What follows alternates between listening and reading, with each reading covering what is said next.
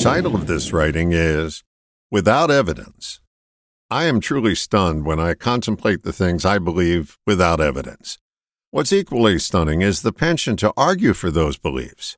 It can lead to a lifetime of arguments that never get resolved. When we argue for our beliefs, we're arguing for our conditioning, pure and simple. After all, we weren't born with any beliefs. Our beliefs, for the most part, were someone else's beliefs passed on to us without our permission. We believed in fill in the blank before we even knew what a belief was. Some people can make a good argument for their beliefs because they include some evidence, but notice that they often leave out any available evidence to the contrary. Then there's the true believer. That's the person with no evidence at all.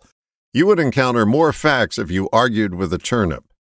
I have more respect for someone who says, I have no convincing evidence to back this up, but this is what I believe, rather than I have for someone who espouses a belief with an anemically weak argument.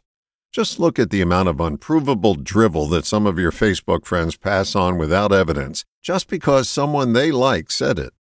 We're not going to stop believing anytime soon, but I wonder how many less arguments we would engage in if we began to examine our beliefs.